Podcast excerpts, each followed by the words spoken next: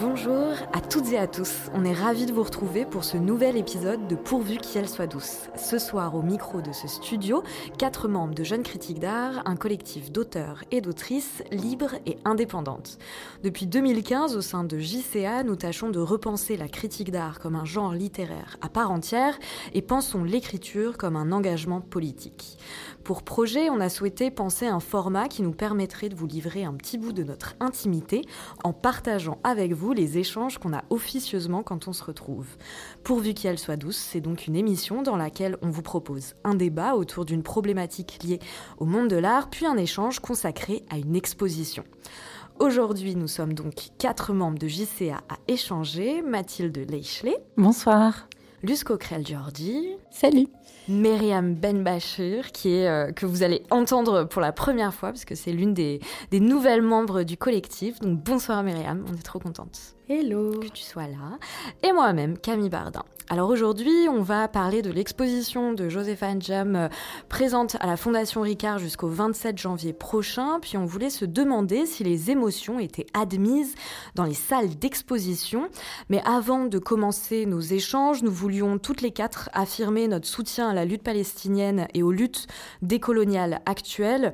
Nous refusons de participer au silence face à une situation génocidaire et nous dénonçons euh, la montée du racisme et de l'antisémitisme.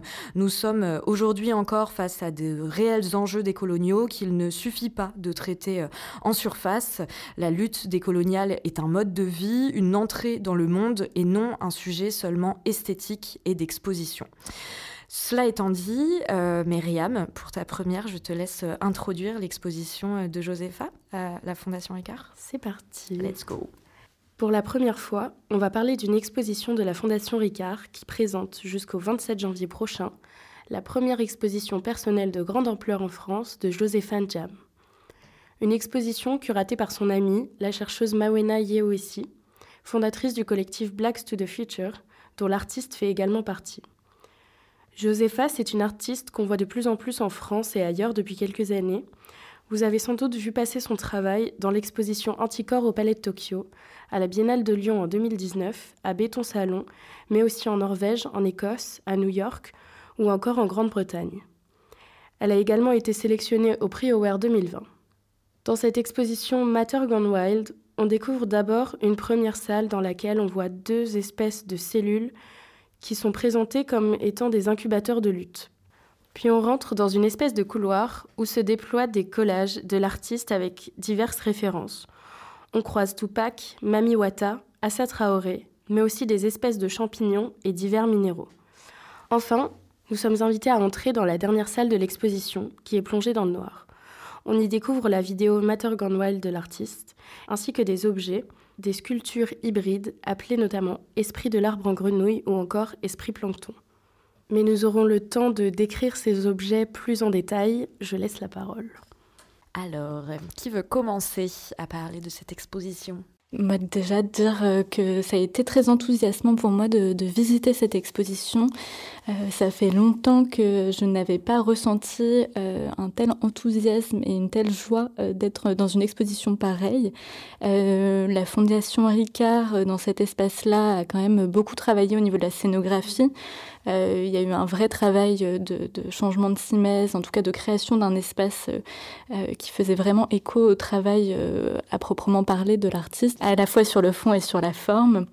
Euh, je trouve que c'est très appréciable, en tout cas, de, parcourir une exposition où euh, on apprécie à la fois euh, les œuvres de l'artiste qui ont été produites une en partie pour cette exposition, qui, se, qui se parcourt aussi comme un paysage.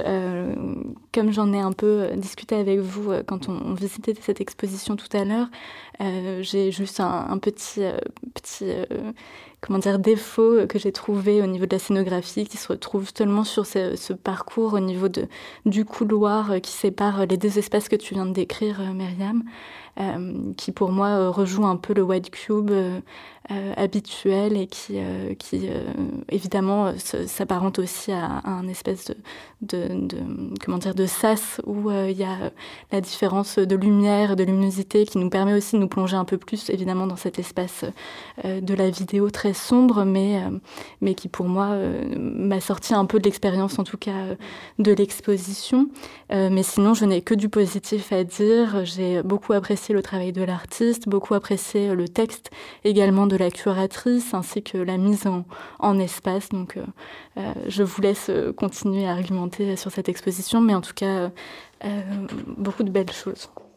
Mathilde? Oui, moi aussi, j'étais, j'étais vraiment très enthousiasmée par, par ce que j'ai vu. Et ce qui est intéressant, c'est qu'en venant ici, j'ai réalisé quelque chose que je n'avais pas du tout réalisé euh, pendant la visite, c'est qu'il n'y a aucun cartel. Mm. Il n'y a aucun, euh, euh, aucun accompagnement, aucune médiation dans l'exposition, à part le, dépliant avec le texte de la curatrice. et ça m'a pas du tout manqué. Mm, et ça, c'est vraiment très fort. parce que du coup, on est invité à une sorte de voyage initiatique en trois étapes, avec la première salle qui est assez bas de plafond, avec donc ces deux cellules dont tu parlais, dans lesquelles on pénètre un par un, une par une et euh, dans lesquels on est invité à euh, s'asseoir ou euh, se mettre sur, debout sur des, surfaces, des structures qui sont instables. et c'est seulement dans ces, dans ces cellules, sur ces structures instables, qu'on peut avoir accès à des vidéos. deux vidéos, la première qui parle de recettes avec des plantes pour, nos, pour, pour des, des concepts, des idées révolutionnaires. Donc il y a par exemple pour nos indépendances, où elle recommande de faire des cataplasmes sur les monuments euh, ou pour, euh, euh, l'insubordination. Et à chaque fois, elle donne une recette à base de plantes et des gestes associés. Donc il y a quelque chose à la fois de, la tradition euh, euh, héritée, des savoirs aussi complètement dévalués, euh, et puis quelque chose qui peut être approché d'une forme de rituel, voire de magie, dans, une perspective peut-être écoféministe. En tout cas, c'est comme ça que je l'ai reçu, que je l'ai reçu moi. Donc ces, cellules-là sont, plongées dans une lumière rouge et il y a une fresque. De photomontage déjà ici, euh, très sombre, très noir.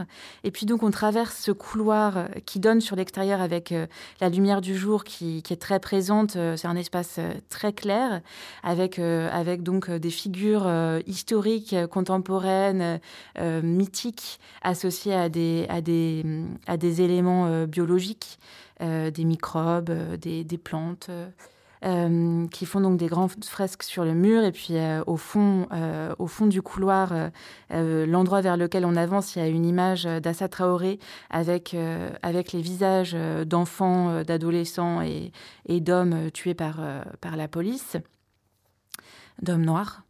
Euh, et euh, suite à, la traversée de ce couloir, on arrive dans euh, l'espace où on a vraiment été initié après, après ces deux premiers temps, où il y a la vidéo et où là, où là les assises sont extrêmement confortables et vraiment conçues pour nous accueillir et pour qu'on prenne le temps de recevoir cette vidéo et de, de, voir aussi ces images dont tu parlais, qui donnent l'impression d'être des sculptures, comme tu disais pendant la visite, euh, Myriam, mais qui en fait euh, en sont pas. Et ça, c'est intéressant, on pourra en parler.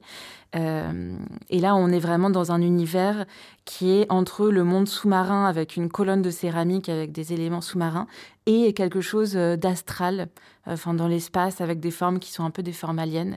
Et voilà, cette tension, cette nouvelle mythologie qui est créée, je l'ai trouvée vraiment passionnante. J'ai été aussi hyper enjouée et heureuse et impressionnée et en fait, euh, pour une fois, je me suis sentie incluse dans une exposition. Euh, j'ai remercié Josépha dans ma tête. En, T'as même en fait une petite danse de la joie. J'ai fait une petite danse de la joie. et euh, ouais, en observant en fait les, les techniques de désamorçage, de récupération institutionnelle en fait. moi, j'ai pour habitude de travailler sur le tokenisme et la récupération des luttes par les institutions.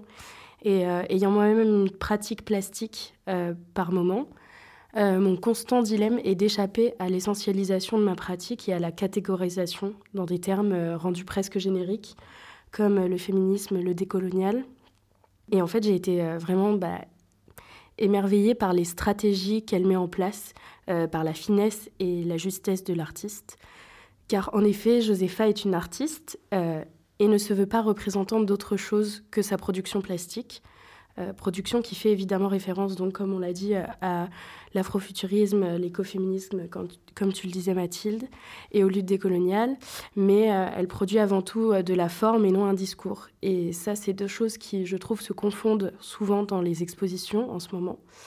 et d'ailleurs, elle dit Je ne me présente plus, je m'en fous, dans sa vidéo.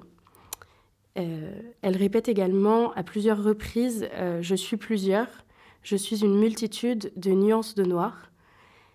Et elle dit aussi, il y en a marre de la marge.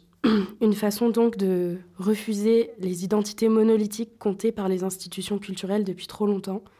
Et à cela, je voulais lui répondre merci. Merci d'être plusieurs, car nous le sommes tous. Et merci pour le Nick la police. Oui. Euh, bah, je vous rejoins hein, toutes les trois. J'ai trouvé que cette exposition euh, était l'une des meilleures qu'il m'ait été donné de voir euh, ces derniers mois. C'est autant intelligent que beau, mais c'est aussi très exigeant. Il faut vraiment prendre le temps, écouter ce que l'artiste a à nous dire, être curieuse. Et une fois que tout cela est fait, il faut aussi savoir faire le deuil de l'omniscience. Parce que je crois qu'à moins d'être dans la tête de Joséphine Jam, c'est vraiment impossible d'embrasser absolument tous les sujets qu'elle convoque dans son travail. C'est notamment dû au fait euh, qu'elle procède par collage et donc il faut euh, accepter qu'à certains endroits on n'est pas la ref. Et pour tout vous dire, euh, j'ai longtemps cru que c'était un écueil de sa pratique, que le fait qu'elle soit un peu trop hermétique n'était pas forcément une bonne chose. Josepha collabore avec beaucoup de chercheuses et de scientifiques et j'avais parfois l'impression qu'elle gardait un peu à distance les visiteuses des moments de joie qu'elle peut vivre lors de ses recherches dans la forêt ou devant son microscope euh, à l'atelier. Et en fait, à chaque fois je voyais, euh, que je voyais une œuvre de Joséphine Jam, euh, mais ça a été également le cas dans cette exposition. Euh, j'ai l'impression euh, qu'elle nous donne à voir seulement le haut de l'iceberg, euh, que les formes qu'elle nous propose ne sont qu'une infime partie des découvertes qu'elle fait et des recherches qu'elle entreprend. Mais en fait, je crois que cette espèce d'opacité, elle est en elle-même hyper intéressante, parce qu'avant l'enregistrement, je réécoutais l'épisode de Yale Présente que j'avais produit en 2020 et dans lequel Camille Bréchignac et Joséphine Jam échangent entre elles. Et à l'époque déjà, Josepha citait euh, l'auteur congolais euh, Sonny Laboutansi et notamment son, concept de cher mot de passe euh, avec des tirés en, euh, entre chaque terme. Et parler en cher mot de passe, cela permet de dérouler un propos sans être contraint par la censure, de contourner les obstacles et, in fine, de toucher la chair de celles à qui on souhaite s'adresser. C'est une stratégie que Josepha reprend dans son travail et je trouve ça euh, absolument passionnant. Aussi, il ne faut pas oublier que Josepha Njam euh, tente de redonner son autonomie aux objets observés en les sortant des systèmes de catégorisation. Donc là aussi, je crois que c'est normal euh, que tout ne soit pas répertorié et décrypté. Et euh, toute cette stratégie, elle est aussi euh, celle de la curatrice Mawena Yewesi. Je me souviens, je ne sais plus si vous êtes, je crois qu'il y avait pas mal de membres de Jeunes Critiques d'Art à cette, à cette occasion-là, lors de la, première de son film Sol in the Dark à 100% l'expo à la Villette, dans lequel il y avait d'ailleurs certains rushs de, de Josepha. Et Mawena expliquait alors l'importance pour elle de préserver le secret que personne des zones d'ombre et qu'on ne puisse pas euh, tout saisir, que parfois certaines personnes n'auront pas la rêve justement, et que c'était un choix conscient qu'elle faisait. Et je trouve que dans une stratégie euh, d'intégration et finalement de pacification euh, des discours dont tu parlais, Myriam, ce sont des stratégies que je trouve très intelligentes et qui résolvent à certains endroits les difficultés qu'on connaît lorsqu'il s'agit de travailler avec des institutions qui fondamentalement n'ont pas les mêmes objectifs et intérêts que nous. Donc une euh, très très belle exposition qui, en plus de ça, ébauche euh, des stratégies d'existence qui sont vraiment salvatrices. Vous levez toute la main. euh, Luce, je te donne la parole en premier. Oui, je trouve ça très beau ce que, ce que vous racontez toutes. Moi, j'ai été extrêmement touchée aussi par ce discours. Donc, évidemment, l'exposition se tourne aussi beaucoup sur l'insurrection, la révolte.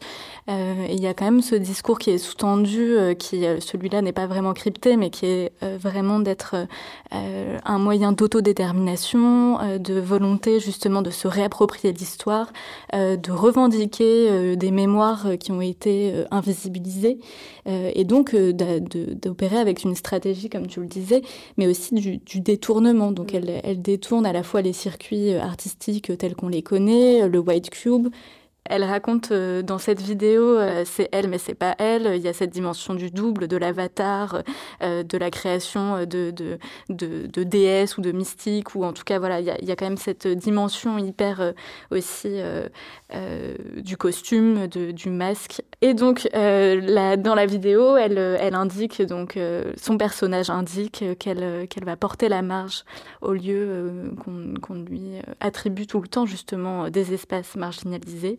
Euh, ou qu'on la situe constamment dans la marge. Euh, donc il y a cette idée quand même de devenir euh, non plus un objet d'étude et devenir véritablement un sujet. Et je trouve que justement en portant ces différents masques, en, associant ces différents costumes, en se réappropriant des, mémoires qui ont été invisibilisées, elle, elle, permet en tout cas l'éclosion de ce monde parallèle et en même temps d'infuser ce monde, ce monde réel moi, je voulais revenir sur la question de l'adresse, euh, des références. De, c'est pas grave de pas toujours tout comprendre. Euh, et en fait, euh, donc dans cette volonté-là, je voulais revenir donc sur les incubateurs de révolte dans la première salle, qui requièrent un engagement particulier des corps, pour citer le texte de l'exposition. Et à cela, en fait, avant d'entrer dans l'exposition, je me suis tout de suite demandé quel corps quel corps pouvait accéder à ces incubateurs. Et la réponse, euh, bah, c'est des corps valides, parce qu'en fait, on est euh, donc sur une sorte de boule euh, en plastique de rééducation un peu, donc qui met dans un sentiment d'inconfort, d'instabilité, où on cherche son équilibre tout en regardant et en écoutant la vidéo. Et en fait, pour moi, ça m'a un peu fait penser à une marche des privilèges. Donc, pour expliquer un peu ce que c'est une marche des privilèges dans le milieu militant.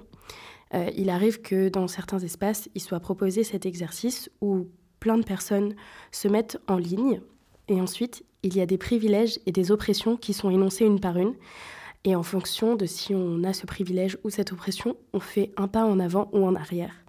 Ce qui permet de creuser euh, visuellement, physiquement, l'espace euh, en différentes catégories d'oppression et de milieux sociaux et, euh, j'ai trouvé ça assez intéressant en fait de d'essayer de questionner ça pour mettre en difficulté des corps pour questionner du coup cette difficulté dans l'espace public des corps marginalisés et des corps en lutte ce qui me ramène beaucoup à la question du white cube en tant que violence coloniale et extractiviste et ensuite pour revenir encore une fois sur la vidéo à la fin euh, déjà, euh, gros big up euh, à l'installation vidéo. je reviens là-dessus parce que vraiment, c'est pas tout le temps qu'on voit une vidéo qui est vraiment mise en valeur. Et ça fait vraiment plaisir à voir. moi, du coup, j'ai eu la chance de la découvrir en amont de l'exposition. Et en fait, donc je l'ai regardée dans mon lit sur ma tablette.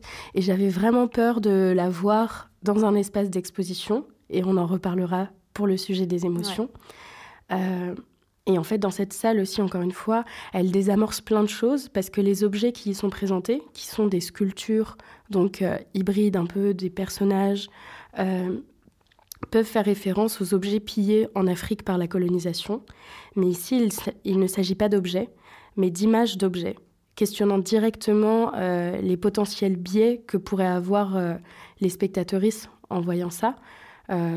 Encore une fois, dans le dossier de presse, j'ai vu des photos et je me suis dit, bon, ben, c'est des sculptures qui reprennent un peu euh, les formes totémiques euh, euh, d'objets, donc pillés en colonie. Et en fait, en arrivant, c'est là que j'ai eu ma petite danse de joie.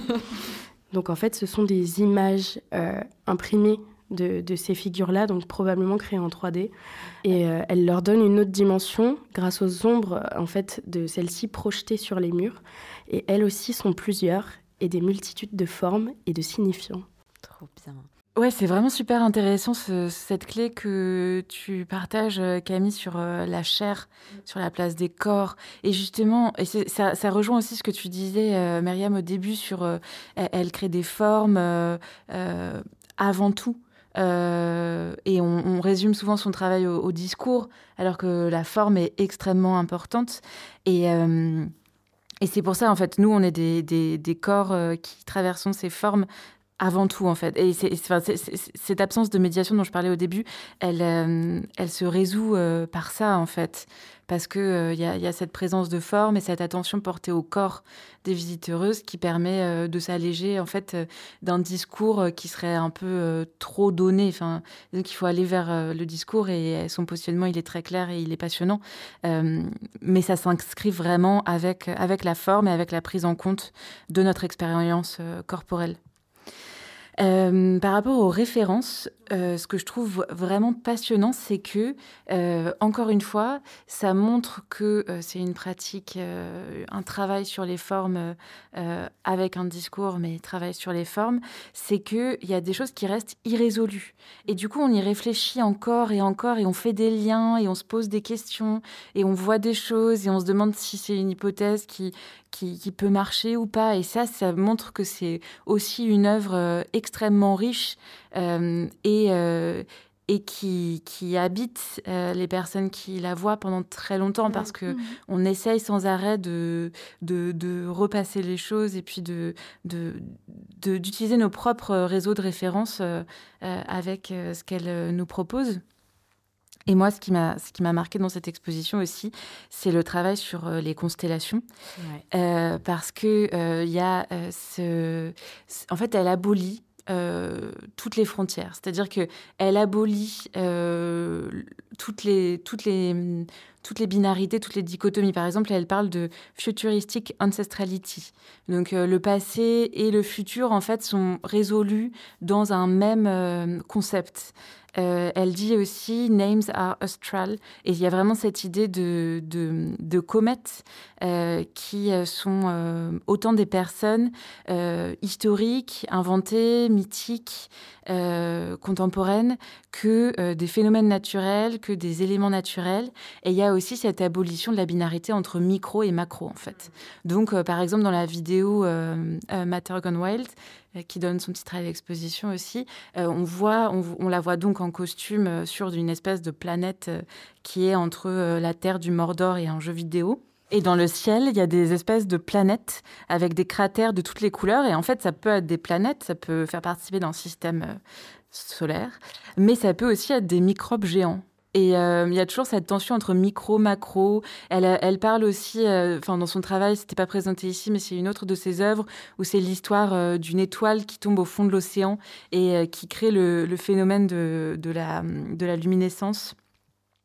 donc il y, a toujours ce lien entre fini, infini, micro, macro, et, je trouve que ça va dans, ce sens d'abolition des binarités qu'on retrouve un peu tout le temps dans son travail. Pour te, rejoindre, euh, Mathilde, euh, moi j'ai été euh, particulièrement touchée et marquée par, par cette hybridité. Alors évidemment, il y a la non-binarité, le, macro, le micro, mais il y a aussi cette hybridité avec l'environnement. Euh, moi, j'aime pas trop le terme de nature. Pour moi, elle, elle arrive vraiment à, à, dépasser aussi cette dichotomie-là entre être humain, nature, animaux, minéraux, etc. Là, elle crée vraiment un, un, un univers où l'environnement et les êtres vivants, où ces, ces avatars euh, sont euh, vraiment euh, en, continuité. Il y, a un, continuum en fait entre, entre, entre les deux il n'y a, jamais de, de séparation. D'ailleurs, on le voit non seulement dans cette vidéo dont tu parlais, mais aussi dans les deux autres vidéos qui sont présentes au début de l'exposition. il y a toujours cette hybridité-là qu'on trouve au niveau du costume, qui va même jusqu'au niveau des bagues, donc des accessoires, des ongles. il y a vraiment un, un travail hyper précis euh, et qui est toujours signifiant, c'est-à-dire euh, à la fois ça peut être euh, la, transformation de l'avatar en un minéral avec justement la matière noire comme on peut le voir dans la fin de l'exposition avec ces grosses boules noires qui font partie de son costume, mais aussi au début de l'exposition, dans la première vidéo, il y a ce masque incroyable qui ressemble à, du pollen ou à voilà quelque chose de très floral. Moi, je, je, salue en tout cas vraiment le travail au niveau des costumes et des masques que je trouve vraiment euh, ah ouais qui est, qui est de l'animation 3D enfin on retrouve aussi même jusqu'aux ongles dans la 3D il y a vraiment euh, quelque chose d'assez bon la passion des ongles évidemment. Big up à Flora Feta. Tout à fait. Et, voilà, je trouve qu'en tout cas, il y a, un vrai travail à, ce niveau-là. je trouve que il y a quelque chose de, de c'est très corporel. En fait, ça rejoue aussi cette corporalité-là qu'on trouve dans toute l'exposition au niveau de la scénographie et comme les spectateurs et spectatrices sont invités aussi à rejouer. Et, et voilà, c'était vraiment ce petit point que je voulais aborder car c'est quelque chose qui m'a vraiment en tout cas, euh, je trouve que ça permet encore plus de rentrer euh, dans, dans l'exposition et dans ses œuvres euh, par ce biais-là de cette hybridation avec l'environnement. Et je crois que c'est important quand on parle du travail de Joséphine Jam de parler aussi de sa méthode, euh, déjà parce qu'elle est centrale dans sa pratique et aussi parce qu'il me semble qu'à un moment où les expositions qui se saisissent des problématiques intersectionnelles se multiplient, quitte parfois à ce que euh, ces dernières deviennent de simples arguments de vente ou qu'on ne fasse euh, qu'en parler sans que cela soit vraiment suivi de véritables changements, c'est essentiel du coup d'écouter et de regarder sa manière de faire par exemple, le collage, qui est sa technique de prédilection, elle ne l'emploie pas seulement à des fins esthétiques, mais surtout parce qu'il lui permet de faire coexister des différences, de provoquer des glitches, qui sont eux-mêmes moteurs de prise de conscience et peut-être à terme de bouleversement. Donc, euh, il y a aussi la question de l'image. Joséphine Jam euh, euh, fonctionne par métaphore. Elle se saisit, par exemple, de la biologie, donc pour parler de la sociologie. Enfin, c'est pas dit si, clairement, mais souvent, voilà, il y a, y a, des ponts qui sont faits on peut citer euh, plusieurs exemples comme le plancton, qui est une espèce euh, qui l'intéresse beaucoup et qu'elle convoque euh, dans son exposition pour mettre en avant sa capacité prédatrice, alors même qu'on ne cesse de le présenter comme une proie. Il y a aussi les dioramas qui peuvent nous aider à, à repenser l'idée même de l'exposition avec cette question qu'elle pose qu'est-ce que c'est que d'être en colère dans un diorama? Enfin, on a ces incubateurs de révolte dont on a déjà beaucoup parler, euh, dans lesquels on nous pose aussi diverses questions comme euh, où vous situez-vous pour vos révoltes, combien euh, êtes-vous nombreuses, savez-vous parler de la rage, etc. J'avais trop aussi envie de citer un petit bout du, des, des, cartels qui sont pas des cartels mais qui sont dans le petit livret parce que je trouvais trop beau sur justement ces incubateurs. je cite, Cela dit, il est aussi important de préciser que Josepha ne nous propose en rien une énième séance de gavage didacticiel à confortablement consommer. Les sols et assises de ces incubateurs sont en effet imaginés comme instables, voire incommodes, nous rappelant combien la nécessité de sédition en vue de la libération est non seulement affaire de visibilité ou de mots, mais d'incarnation.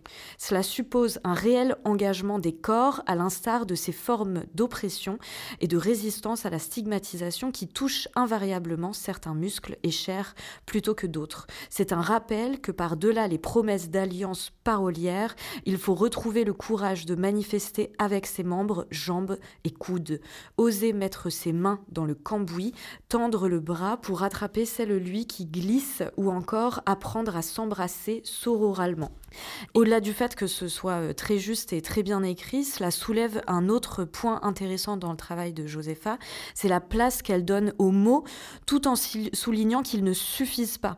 Et à un moment où l'art contemporain se plaît à s'emparer de problématiques féministes, décoloniales, intersectionnelles sans, sans nécessairement les rendre effectives dans leur méthodologie, Josepha, elle s'en saisit à travers et grâce à sa méthodologie.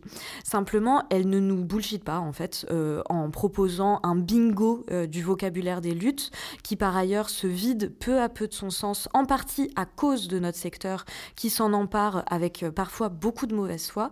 Et en fait, c'est ça que j'ai trouvé euh, trop trop fort dans cette exposition, c'est qu'on a là une artiste qui multiplie les degrés de compréhension, qui incarne ce qu'elle dit et qui nous contraint à nous interroger sur le tokenisme, le travail en collectif, la mise à mal des rythmes effrénés et l'hypercentralisation du secteur sans jamais le formuler de manière frontale.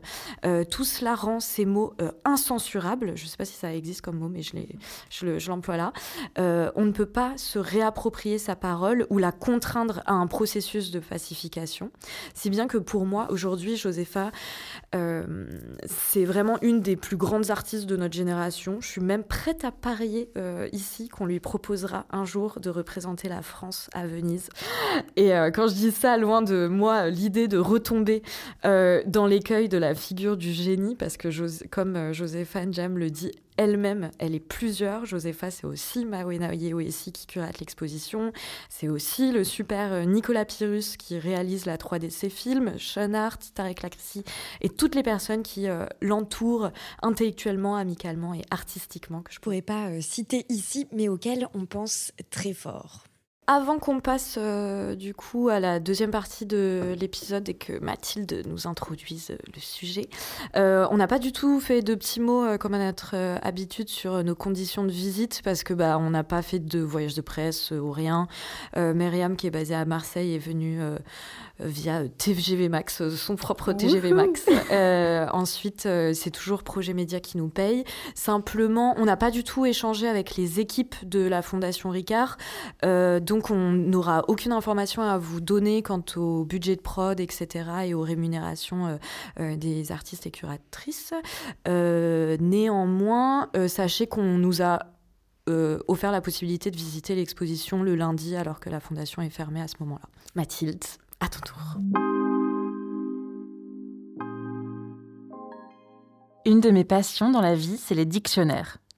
Je suis donc allée voir la définition d'émouvoir donnée par le dictionnaire historique de la langue française d'Alain Ray. Voilà, j'ai fait ça. Chacun son délire. Hein. Chacun son délire. On occupe ses dimanches comme on veut.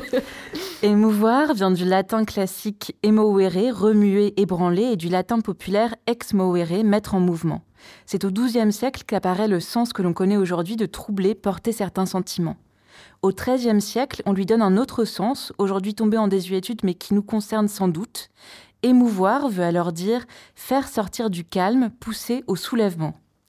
En tant que critique et plus largement en tant que visiteuse d'exposition, sommes-nous à la recherche d'une émotion quand nous regardons les œuvres agencées dans l'espace par un ou une curatrice? Sommes-nous là pour être émus, remués, ébranlés, mis en mouvement? Sommes-nous tous en quête du syndrome de Stendhal, cette manifestation physique qui provoque vertige, palpitation, suffocation, voire même parfois hallucination, quand l'on est frappé par la beauté d'une œuvre? Vous, ici présente, est-ce que vous attendez d'une exposition qu'elle soit un lieu propice au syndrome de Stendhal, un cours magistral qui distingue la raison et la passion, un moment de divertissement léger ou une antichambre de la révolution? Entre colère, rire, émerveillement et apathie, nous allons évoquer ce que les expositions remuent ou non en nous. Mhm. Alors, qui est remué? Moi, je voulais proposer un extrait de The Bodies That Were Not Ours euh, de Coco Fusco. Donc c'est sorti en 2001. Ok. Qui est en fait euh, mon entrée dans ce questionnement-là, en fait. Euh, donc moi j'ai mon biais de lecture décoloniale et au plus possible éthique, en fait, quand je vais visiter une exposition. Et j'ai trouvé que c'était une bonne entrée en matière.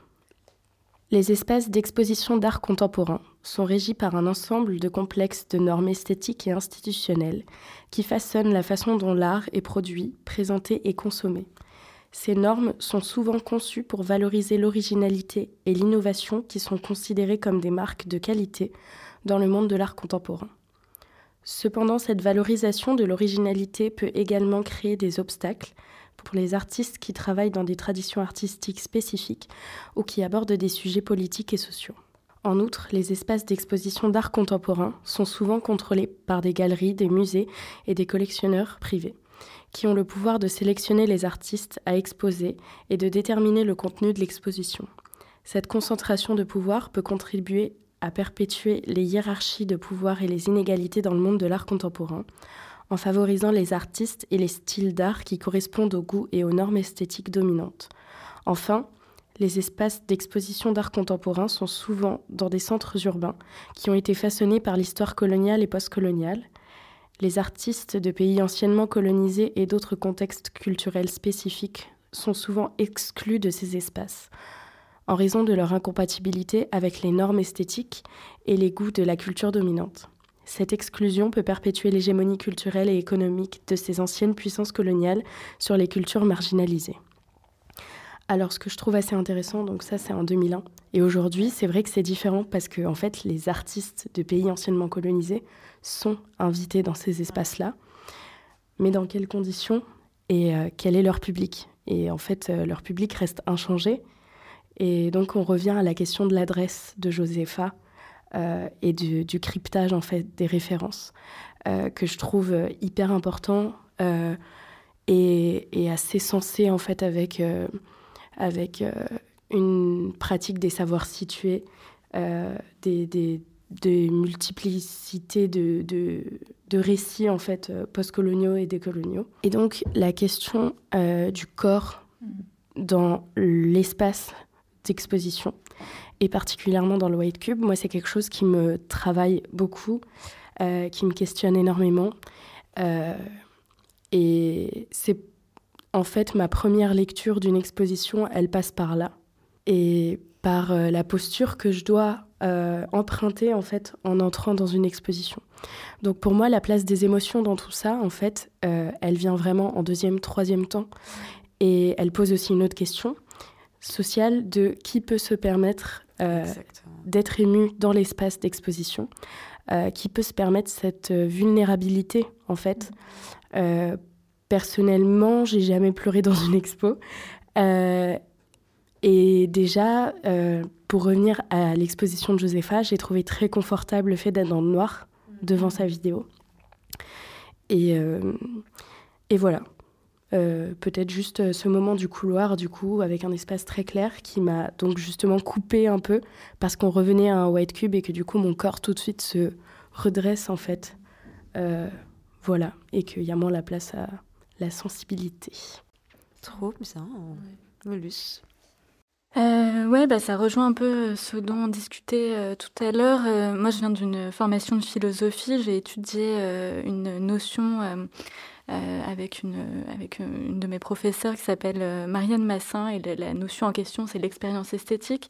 Et, euh, et pour obtenir une expérience esthétique qui, n'est pas juste une expérience de l'art, qui est normalement une expérience qui justement se déploie sur le long terme, lorsqu'on fait l'expérience d'une exposition, il y a quand même l'idée qu'il faut d'abord se départir de ses tracas quotidiens, de, de la sensation même de son propre corps, c'est-à-dire si on a mal au ventre, mal à la tête, etc. Il faut pouvoir oublier en fait euh, toutes ces choses euh, qui, euh, qui nous habitent habituellement.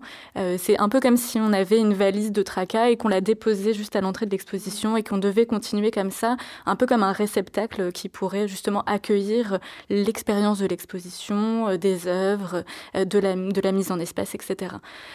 cette idée-là, en fait, elle, elle est hyper intéressante et elle peut fonctionner parfois, mais en effet, Myriam, comme tu le dis, euh, quand euh, on est victime de violences institutionnelles en dehors du cadre de l'exposition et qu'on retrouve un cadre euh, institutionnel qui est hyper violent, c'est difficile en fait de se départir de ces problématiques-là. Et c'est pas possible en fait de s'en départir.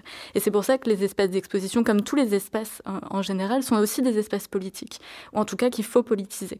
Et donc je trouve que c'est c'est un peu cette, cette idée-là de comment on peut ressentir des choses sur le long terme ou en ayant une expérience d'une exposition euh, si on est euh, constamment euh, renvoyé à notre condition sociale, physique. Tu parlais tout à l'heure aussi de quel corps pouvait accéder à certains espaces d'exposition, des conditions qui devraient être... Enfin, il y a des cadres aussi normalement publics qui ont été mis pour pouvoir accueillir les personnes, mais par exemple les personnes qui sont malentendantes, elles peuvent pas suivre notamment des visites d'exposition. Enfin, il y, a tout ce, tout ce cadre-là qui, qui évidemment restreint en fait le public et restreint aussi les expériences esthétiques. Euh, pour moi, euh, je, considère que l'expérience esthétique, c'est euh, en tout cas la raison d'être de mon métier. c'est ce pourquoi je fais ce, métier-là et ce pourquoi j'ai envie de continuer dans ce monde-là malgré la violence de ce monde-là. mais pour ce faire, il faut absolument trouver des conditions d'accueil où on se sent exactement à notre place et où on ne se sent pas justement exclu. Moi, la première fois que je suis allée dans une galerie d'art, j'ai ressenti une violence énorme justement parce qu'il y avait cette dimension-là. J'avais la sensation de devoir rester en fait sur le regarder à travers une vitrine, donc ne pas pouvoir accéder en fait à cet espace-là parce qu'il y avait euh, une condition sociale qui était nécessaire pour pouvoir euh, dépasser en fait juste l'entrée de, ces espaces-là. Donc je pense que c'est hyper intéressant et hyper nécessaire justement de repolitiser ces espaces-là et repolitiser aussi nos expériences de, de visiteurs, de visiteuses et de critiques. On secoue les mains. Je voulais revenir aussi, donc euh, merci Luce déjà, sur donc le privilège que c'est d'avoir déjà le temps de poser sa valise en fait, d'aller dans une exposition, de prendre le temps en centre-ville, ou alors maintenant c'est vrai que bon, il y en a beaucoup en banlieue, mais bref c'est une autre question. Et ensuite, du coup, l'autre question que je me pose, c'est quelles émotions sont admises euh, Quel type de colère, par exemple euh, Quel euh, type de tristesse Et voilà, c'est une question ouverte, mais pour moi, il y a toujours une notion un peu. Je suis contente que tu parles de ça parce que moi, j'avais envie de parler du rire. Et du coup, quel type de rire aussi? Parce que en fait, euh, y a, récemment, j'ai fait euh, l'exposition de Sophie euh, au musée Picasso. Et, et en fait, je me suis vachement marrée. Et je me disais, en, en rigolant, au milieu de tous ces gens qui rigolaient autour de moi, je me disais, ah, mais trop bien, ça fait, genre, c'est hyper rare de, d'entendre des gens rire dans des expositions, et que ce soit un rire franc. Euh, que ce soit pas un rire, euh, souvent le rire va être narquois ou c'est un rire de private joke, genre t'inquiète, j'ai la rêve justement cette fois-ci. Euh, là, c'était vraiment des trucs de c'est drôle en fait, donc on se marre quoi. Et c'est vraiment rare d'avoir de faire cette expérience-là dans les salles d'exposition. C'est plus un truc qu'on va avoir au cinéma ou quoi. et en fait Passer ce, constat-là et cette joie, du coup, clairement, euh, j'ai eu une espèce de gros moment de culpabilisation euh, du fait justement de rire aujourd'hui euh, dans un espace d'exposition. et en fait, je me disais, mais enfin, c'est terrible, mais ce qui me fait rire, c'est de regarder une bourgeoise euh, qui a le temps, l'espace mental, etc., de faire le clown, quoi. Parce que Sophie elle est très drôle, mais parce qu'elle a le luxe aujourd'hui de faire tout ça. Et du coup, ça a commencé à me faire des nœuds de cerveau de. mais est-ce que du coup, l'espace d'exposition, c'est pas aussi un endroit de refuge ou justement. Enfin, j'essayais de trouver des, des solutions, mais je, enfin, que évidemment, je n'ai pas réussi à formuler et articuler. Mais, euh, mais c'est un peu le premier, euh, le premier exemple que j'ai eu en tête quand on a choisi ce, ce débat-là. Parce que, je sais pas, d'un coup, je suis vraiment partagée, parce que des fois, je me dis, en fait, euh, ça me casse les pieds et on l'a un peu dit aussi en, dans la première partie du podcast euh, sur l'exposition de Josepha, ça me casse les pieds un peu quand les artistes euh, formulent simplement euh, des propos politiques sans justement euh, et qu'il y a une espèce de paresse vis-à-vis de la forme tu vois. Euh, et c'est quelque chose qu'on voit beaucoup aujourd'hui justement parce que le politique rentre de plus en plus de manière claire dans les expositions. Et donc finalement la question que je me pose c'est est-ce que le musée mais tu as un peu tu as répondu en fait Myriam c'est que je me disais est-ce que le musée peut pas aussi être un endroit de refuge tu vois où justement on peut avoir un espace-temps euh, tu vois, où on peut rire et, euh, euh, et oublier finalement ce qui se passe en dehors de ces murs, tu vois. Comme tu sais, c'est souvent le truc, tu vas à un, spectacle de stand-up et la personne va dire, bon, écoutez, là, on a une heure devant nous où on oublie ce qui se passe dehors, nos problèmes, etc. Et on se marre un, coup, tu vois. Je me disais, est-ce que c'est pas finalement un des rôles aussi de, des espaces? Et finalement, ça aussi, c'est une posture fondamentalement bourgeoise, quoi. De se dire, oh, je vais me stimuler intellectuellement, passer un bon moment, etc. Enfin... Moi, ça me... En fait, je trouve ça super intéressant parce que quand on a parlé de ce sujet au début, euh, je pensais pas du tout qu'on euh, on reviendrait au corps et on revient toujours au corps. C'est vraiment la conclusion de tout. Euh, parce que même, en fait, bon, déjà, dans, ce que vous avez dit, c'est hyper présent, cette question du corps. Et en fait, même dans l'étymologie de, d'émouvoir, c'est hyper présent aussi ce, ce, rapport corporel, en fait, à, ce, qu'on, à ce qu'on reçoit, euh, vraiment très physique. Euh, et, et tout ça, tout ce que vous... Tout ce que vous dites me fait aussi retraverser certaines de mes expériences. Et euh, je parlais du syndrome de Stendhal dans l'intro, et ça, c'est vraiment la posture du flâneur. Mm. Donc, c'est euh, l'homme bourgeois euh, qui a beaucoup de temps pour se délecter de l'œuvre d'art. C'est une posture hyper hyper euh, connoté euh, socialement.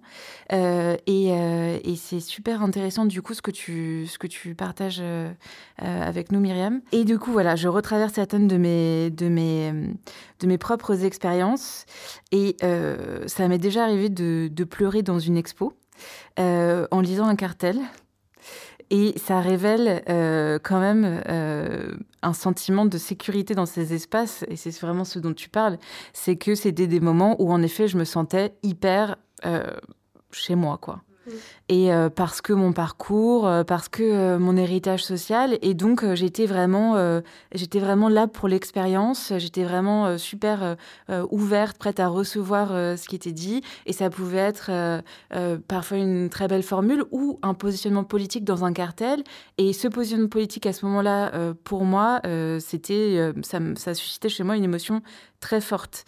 Et euh, ça, fait aussi écho à d'autres moments de ma vie où là, euh, j'étais dans une situation euh, d'inconfort, voire de crise par rapport à ce monde muséal des expositions et tout, et où je rentrais dans une exposition et ça me faisait suffoquer.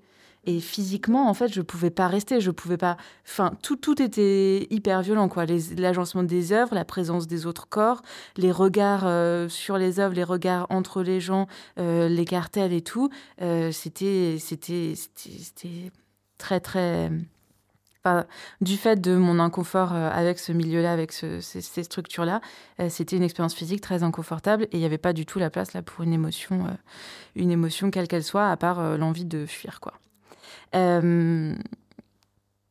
et par rapport à ce que tu dis, Camille, ça me fait un peu penser à ce qu'on peut ressentir parfois en tant que spectateur de théâtre.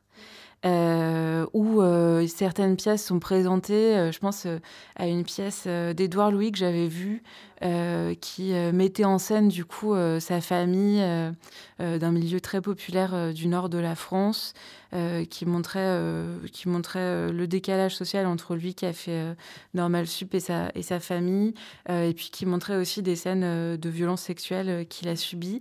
Et le, l'atmosphère de la salle me mettait très mal à l'aise. Je me disais, mais qu'est-ce qu'on est en train de regarder ensemble? Euh, qu'est-ce, Quelle émotion est-ce qu'on, est-ce qu'on attend nous ou est-ce qu'on produit collectivement? Et c'est vraiment, une, enfin, ce que j'ai ressenti ce jour-là, c'était vraiment une sorte de bonne conscience bourgeoise qui dit, oh là là, c'est terrible, oh là là, c'est terrible euh, les violences euh, que subissent euh, les homosexuels, oh là là, c'est terrible la misère dans le nord de la France. mais ça va pas beaucoup plus loin, quoi. Et je trouve qu'il y a aussi quelque chose de ça dans ce que tu racontes sur l'émotion collective qu'on peut avoir dans une exposition quand elle est uniquement dans le discours et on se donne bonne conscience parce qu'on ressent tous quelque chose et puis on, on ressort et on revit nos vies comme avant, quoi.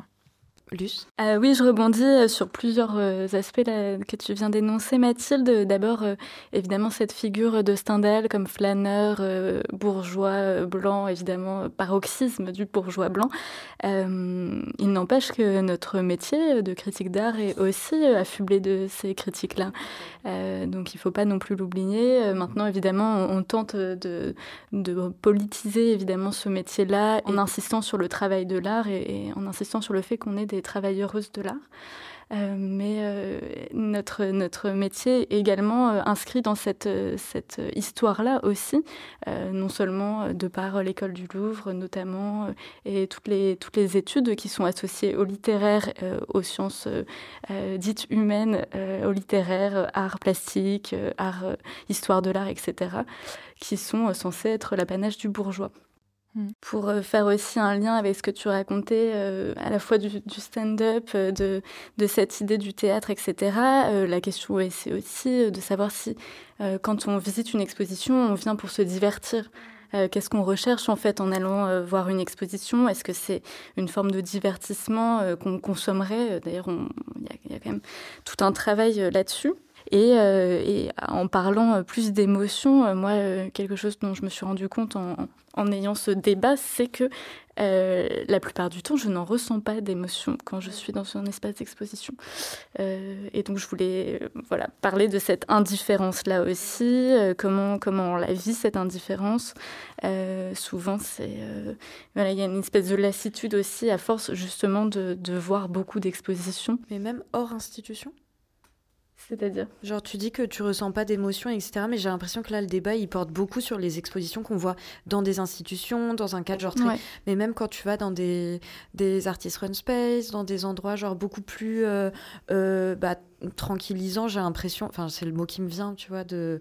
Où t'es moins. Euh, à te tenir droite et voir si tu euh, articules bien, tu vois. Moi, les artistes me touchent quand je, je les rencontre et qu'ils qu ou elles me parlent de leurs œuvres, évidemment, mais c'est pas du tout la même chose pour moi euh, que de, de voir euh, des œuvres, que ça soit dans une foire, euh, dans, dans, un espace d'exposition, euh, dans un atelier, etc. Il y a, y, a, toujours potentiellement un moment quand même de, de comment dire, de distance. Euh, qui est peut-être du fait aussi de, de ce métier-là, mais, euh, mais qui en tout cas euh, est à interroger, parce que c'est souvent, le, souvent le cas. Et ça a toujours été ça, genre avant même tes études et d'avoir cette ce prisme-là. Je pense que c'est en fait c'est la mise en exposition qui peut créer ça, okay. plutôt que les œuvres en tant que telles. Mais du coup, quand tu parlais d'expérience esthétique, ouais. au début, toi, tu la ressens ou pas? Oui, j'ai des expériences esthétiques, bien sûr, mais pour moi, l'expérience esthétique, c'est quelque chose de rare et de précieux. Oui, et du coup, qui fait que. Enfin, justement, pour moi, une expérience esthétique, ça, ça va au-delà de l'émotion. C'est pour ça que le mmh. débat, il est intéressant, mais il est pas. Il s'arrête parfois juste à waouh, c'est beau, oh, ça me remplit de joie. Euh, très bien, mais quand tu sors, est-ce que tu continues à ressentir cette joie? Est-ce que ça continue à te traverser, à te travailler? Pour moi, une expérience esthétique, c'est ça. C'est quelque chose qui est sur le long terme, c'est quelque chose que tu as envie de te réapproprier aussi. Mmh. C'est-à-dire que tu vas envie d'écrire dessus, tu as envie d'écouter mmh. des choses sur l'artiste, sur les œuvres, tu as envie de revoir cet artiste. Ça, c'est une expérience esthétique. Juste. Euh, voilà, être euh, content ou contente parce que euh, tu as vu une vidéo qui était sympa. Euh. Ouais, c'est vraiment un truc de temporalité. Ouais, euh, ok. Clairement. Et dans ces cas-là, moi aussi j'ai regardé des définitions. Sur le site de l'Institut français de psychanalyse. Ok. voilà. Je me terrorise. non, mais alors, ça veut pas dire que j'ai tout compris. Hein, ouais, mais... ouais. Donc, euh, moi, je me suis demandé si, du coup, l'expérience esthétique, quand tu parlais, Luce, se rapprocherait donc plus du sentiment que de l'émotion. Ouais. Parce que dans leur euh, définition, le sentiment, les sentiments sont des perceptions intellectuelles et affectives actuelles qui, contrairement aux émotions, supposent un processus, une résonance. Ouais, parfait. Une certaine durée et une intensité marquée. C'est dit plus facilement. Ouais, ça résout Et, pas mal euh, de choses.